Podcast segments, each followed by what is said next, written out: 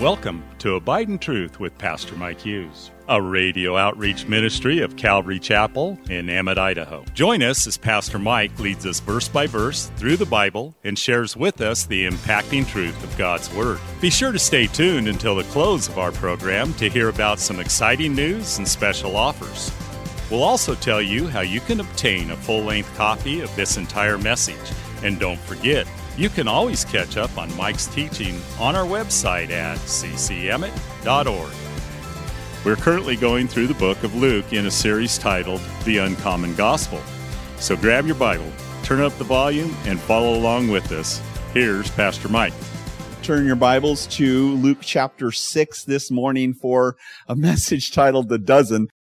I was reading a book and it was quoting, I believe it was might have been Cyprian. I, I think last last service I said Ignatius, but I think it was Cyprian. He lived till 200 AD. But it was one of those guys, one of those early church fathers. There was several quotes from these different early church fathers about this. But basically, one of them was saying this: that he believed that every member of the Roman Empire was tormented and being controlled by demonic forces. And as I pondered that, I thought, man, you know, that is profound because I think that every member of the United States is probably being tormented, or controlled by demonic forces. And, and the only way to be set free from that is to come to Christ, to be set free by Jesus Christ. But I think that also oftentimes members even of the church do not put up the shield of faith. They're prayerless and they are subject to the fiery darts of the wicked one. And so they believe all kinds of lies and they find themselves in bondage to those lies and not living and walking in freedom, the freedom that Christ has for them. And I, I, think that we go through stages like that in our lives where we're just lacking faith and we're, we're kind of wrecked and, and the enemy just has a heyday with us. All these suggestions. We have to have the shield of faith to quench the fiery darts of the wicked one because the fiery darts of the wicked one are lies. They're lies that he tells us and he bombards us with these lies. And if we believe them, we fall under his control.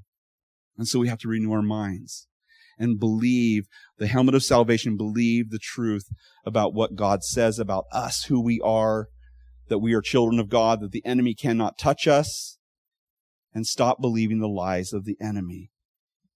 And so these guys have power to heal, power to cast out demons. These things are not the message. Of course, if somebody's healed, they're just going to get sick and die again, right? Or if they're even raised from the dead, they're going to die again. Or if they're healed, they're just going to get sick again and someday they'll die. If you just cast out demons from people, you know, we have this deliverance ministry. We're going to cast out the demons. You cast out all the demons. Everybody goes home free until the demons just come back and seven more wicked than the first one and inhabit that person. And his last state is worse than the first because he didn't receive salvation. And so the message is the most important thing. All these other things, healing and casting out demons, those things are subsidiary and and secondary to the message, which is the gospel message that they're to preach.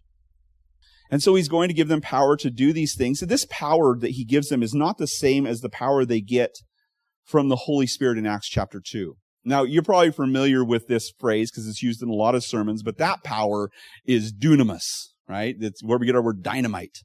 And so we hear about that. They receive, they're going to receive dunamis in Acts chapter one. Jesus tells them, you will receive dunamis when the Holy Spirit comes upon you and you will be my witnesses in Jerusalem, Judea, Samaria, and to the uttermost parts of the world. That's dynamite power. But this is not that. This is exousia, which means to have the right or to be bestowed upon the right or the privilege or the authority. In, in John chapter 1 verse 12, it says, as many as received him, to them he gave the right to be called the sons of God that believe in his name. He gave the exousia to be called the sons of God to them that believe in his name. It's the authority or privilege bestowed upon them for their belief, for their trust in him. And, and the idea here in this exousia word means something that is bestowed upon somebody from an authority or from a king. Now that's interesting because my wife and I went to a, a pastors and wives refresh retreat this last week and we met this couple, awesome couple, and they were taking us through just some things to encourage us. And one of the things that they talked about was this this experience they had when they were in Scotland. They were visiting a lot of castles and stuff and, you know, learning about royalty and everything. And they, they were there for their daughter's, their daughter was going to college there. So they were there just visiting her and they were walking down the street and here comes this Scottish guy, Scottish bloke. And he had a, a plate in his hand and Jane, the lady, she, she commented and she's like, Oh, nice cake. And he says, did you read the Herald? and they're like, the Herald. Oh, oh, the paper. No, no, we're not from here. You know, what did it say? Well, it says I'm, be- I'm bestowed an honor from the queen. And, and so they got to talking to him and it turns out that he was give, he was a philanthropist giving a lot of money and encourage others to give money to their boys and girls club in the British Empire. And, and not only did he do that, but he also restructured everything within the Boys and Girls Clubs so that instead of paid positions from the British government, they were volunteer positions and it just reached a lot more people. A lot more kids were being part of it and it saved the British government a ton of money aside from the money that he'd given. And so it turns out he gave more money and saved more money than anyone in the history of the British Empire. So he was given this honor to meet before the Queen and given a medal and knighted and called the commander of the British Empire empire. That sounds pretty important. But that's what, that was his honor. And so he was just so excited. He'd just been from his, his kid's house and they made him his cake, his celebration. But the, the coronation had not happened yet. And so they were, they were excited to see that happen. And they had a picture of, you know, it's just really cool. But that's, that's what it is for us. We are sons and daughters of the king and he's bestowed upon us the honor to have power, to have exousia, to be the, called the children of God. So he, he bestows upon us the, the honor of being called children, but he also bestowed upon these guys the right or the authority, if you will, to cast out demons and to heal the sick. And also that they might be with him. You notice it said that. He, he called them to, to spend time with him. And that must have been amazing. Could you imagine? Like, you're with a crowd of disciples and Jesus picks you, one of the twelve, to spend time specifically with him, which means that everybody else gets to go home or everybody else goes away, but you're going to be with him. And you're going to camp with him and sleep with him. And you're going to go to see him heal a, a, a little girl, to cast out a demon from a little boy. You're going to see him and how he acts with to people and how he he reacts to people and how he ministers to people and and you also get to ask him questions how many of you guys would love it if Jesus would just show up one day and you could say, he'd say, okay, what questions do you have? Anybody? That'd be amazing. I think we find it frustrating. It's like, why doesn't Jesus just show up and tell us? You know, I have these questions. I don't know what's going to happen. What's, what am I supposed to do in this situation? Jesus, help me. Tell me. It was frustrating for my wife and I when four years ago we were getting ready to, uh, well, things were kind of working towards the direction that we might be adopting two of our boys. And during that time, we didn't know what was going to happen. We didn't know if we were going to be able to adopt them, if they were going to go back to their dad. And we were trying to work with them to get back to their dad, but we just didn't know what was going to happen. Well, all of a sudden, Xander knows everything. He knows things he shouldn't know. He knows the day that it's all going to happen. He knows all this stuff. And we ask him why. How do you know this? Apparently, Jesus has been appearing to him in his room and telling him all these things.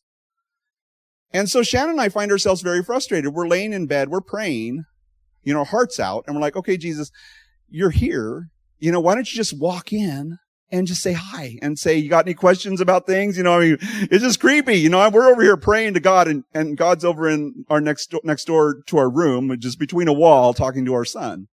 Not fair. It would be handy to have Jesus with you, you know, just to talk to you anytime you needed. And that's what they had. But you know what? That really wasn't good enough. In fact, Jesus would say this to them in John chapter 16 verse 7. He says, Nevertheless, I tell you the truth, it is to your advantage that I go away. For if I do not go away, the helper will not come to you, but if I depart, I will send him to you. They had Jesus with them all the time. He was always there to teach him and guide him, but he says something's better is coming. And it's not going to happen unless I go away. And that is that you will receive the Holy Spirit who's going to be with you, who is going to be in you. And at times he will come upon you and give you power. That's, that's pretty amazing. And Jesus says that's better because, you know, I mean, they were with Jesus all the time, but there were times when they weren't with Jesus. They went to get bread You know, and Jesus was there at the woman, with the woman at the well and they all went to get bread and he's alone with her. They missed that. The whole beginning of that conversation, they missed that part. They certainly weren't with Jesus when he was in the bathroom. Did you realize the Holy Spirit is even with you in the bathroom? It doesn't matter what you're doing or where you are. He is with you always. Even to the end of the age, he is going to be with you, working in you and speaking to you. The question is, and I think that this relates back to the first thing we talked about when it comes to prayer. Are you listening? Are you listening to what the Holy Spirit is saying to you? Because if we're not listening to what the Holy Spirit is saying to us, we're going to make all kinds of mistakes. So these are the guys that he's going to pick after spending all night in prayer. And they would be with Jesus throughout his earthly ministry. what's, what's fascinating about these guys is that, remember John chapter 3? Peter and John went to pray. They met the they met the lame man on their way. He held out his palms. He asked him for alms, and this is what Peter did say. Remember that? You know the song. Silver and gold I have none. Such I have as I give thee. In the name of Jesus Christ, rise and walk. He rises up and walks. He's leaping and walking and praising God. And then they begin to address the people, and they're speaking to the people. Thanks again for listening to Abide in Truth with Pastor Mike Hughes. If you would like a copy of today's sermon in its entirety, call us at 208 365 0991 or send us a text at 208 991 2756. Be sure to mention today's date. You can also listen to Pastor Mike's latest message on our website at ccemmett.org. And don't forget to search for Calvary Chapel Emmett on iTunes and YouTube. Remember to hit subscribe when you're there. Thanks again for listening, and remember, always abide in truth. Until next time, God bless. Abide in Truth is a radio outreach ministry of Calvary Chapel in Emmett, Idaho.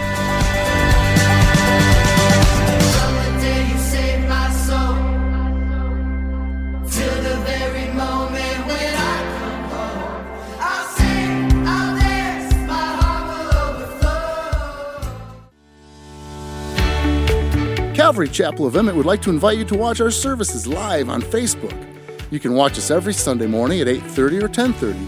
Just go to our page, Calvary Chapel of Emmett, and scroll down for the live service. It is an interactive experience. While on our page, feel free to watch previous Sundays as well. So join Calvary Chapel Emmett Sunday morning at 8:30 or 10:30 on Facebook. We look forward to seeing you.